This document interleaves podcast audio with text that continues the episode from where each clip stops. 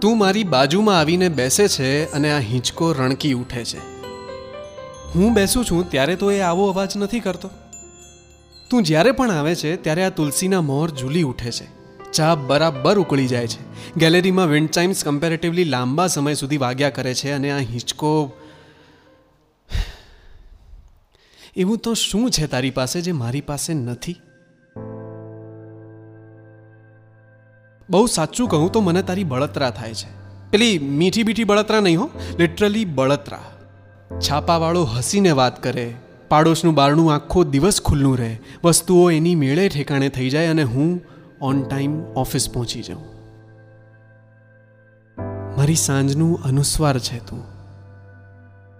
ક્યારેક ઓફિસથી ઘરે આવતા તને મોડું થઈ જાય, ત્યારે મને ઘણીવાર એમ થાય કે હું એકદમ તારી જેમ જ સ્માઇલ કરીને તને પાણીનો ગ્લાસ ધરું. પણ એવું બધું મને આવડતું નથી. ઉલટાનો અકળાઈને તને પૂછી બેસું કે કેમ આટલું બધું મોડું?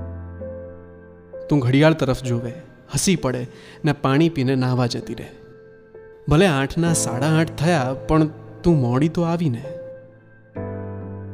મને કાયમ એમ થાય કે મણિલાલ દેસાઈએ ઉમરે ઊભી જેવું ગીત અમારા માટે કેમ નહીં લખ્યું હોય?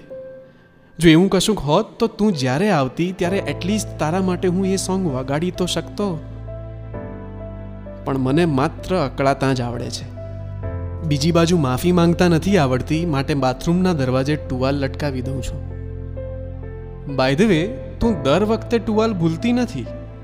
હું આવો કોઈ સવાલ કરું ત્યારે જ તું નાહી લે છે, જમવાનું બનાવી દે છે, પીરસી દે છે, જમી લે છે, વાસણ ધોવાઈ જાય છે, પથારી થઈ જાય છે, પણ બધું ચૂપચાપ.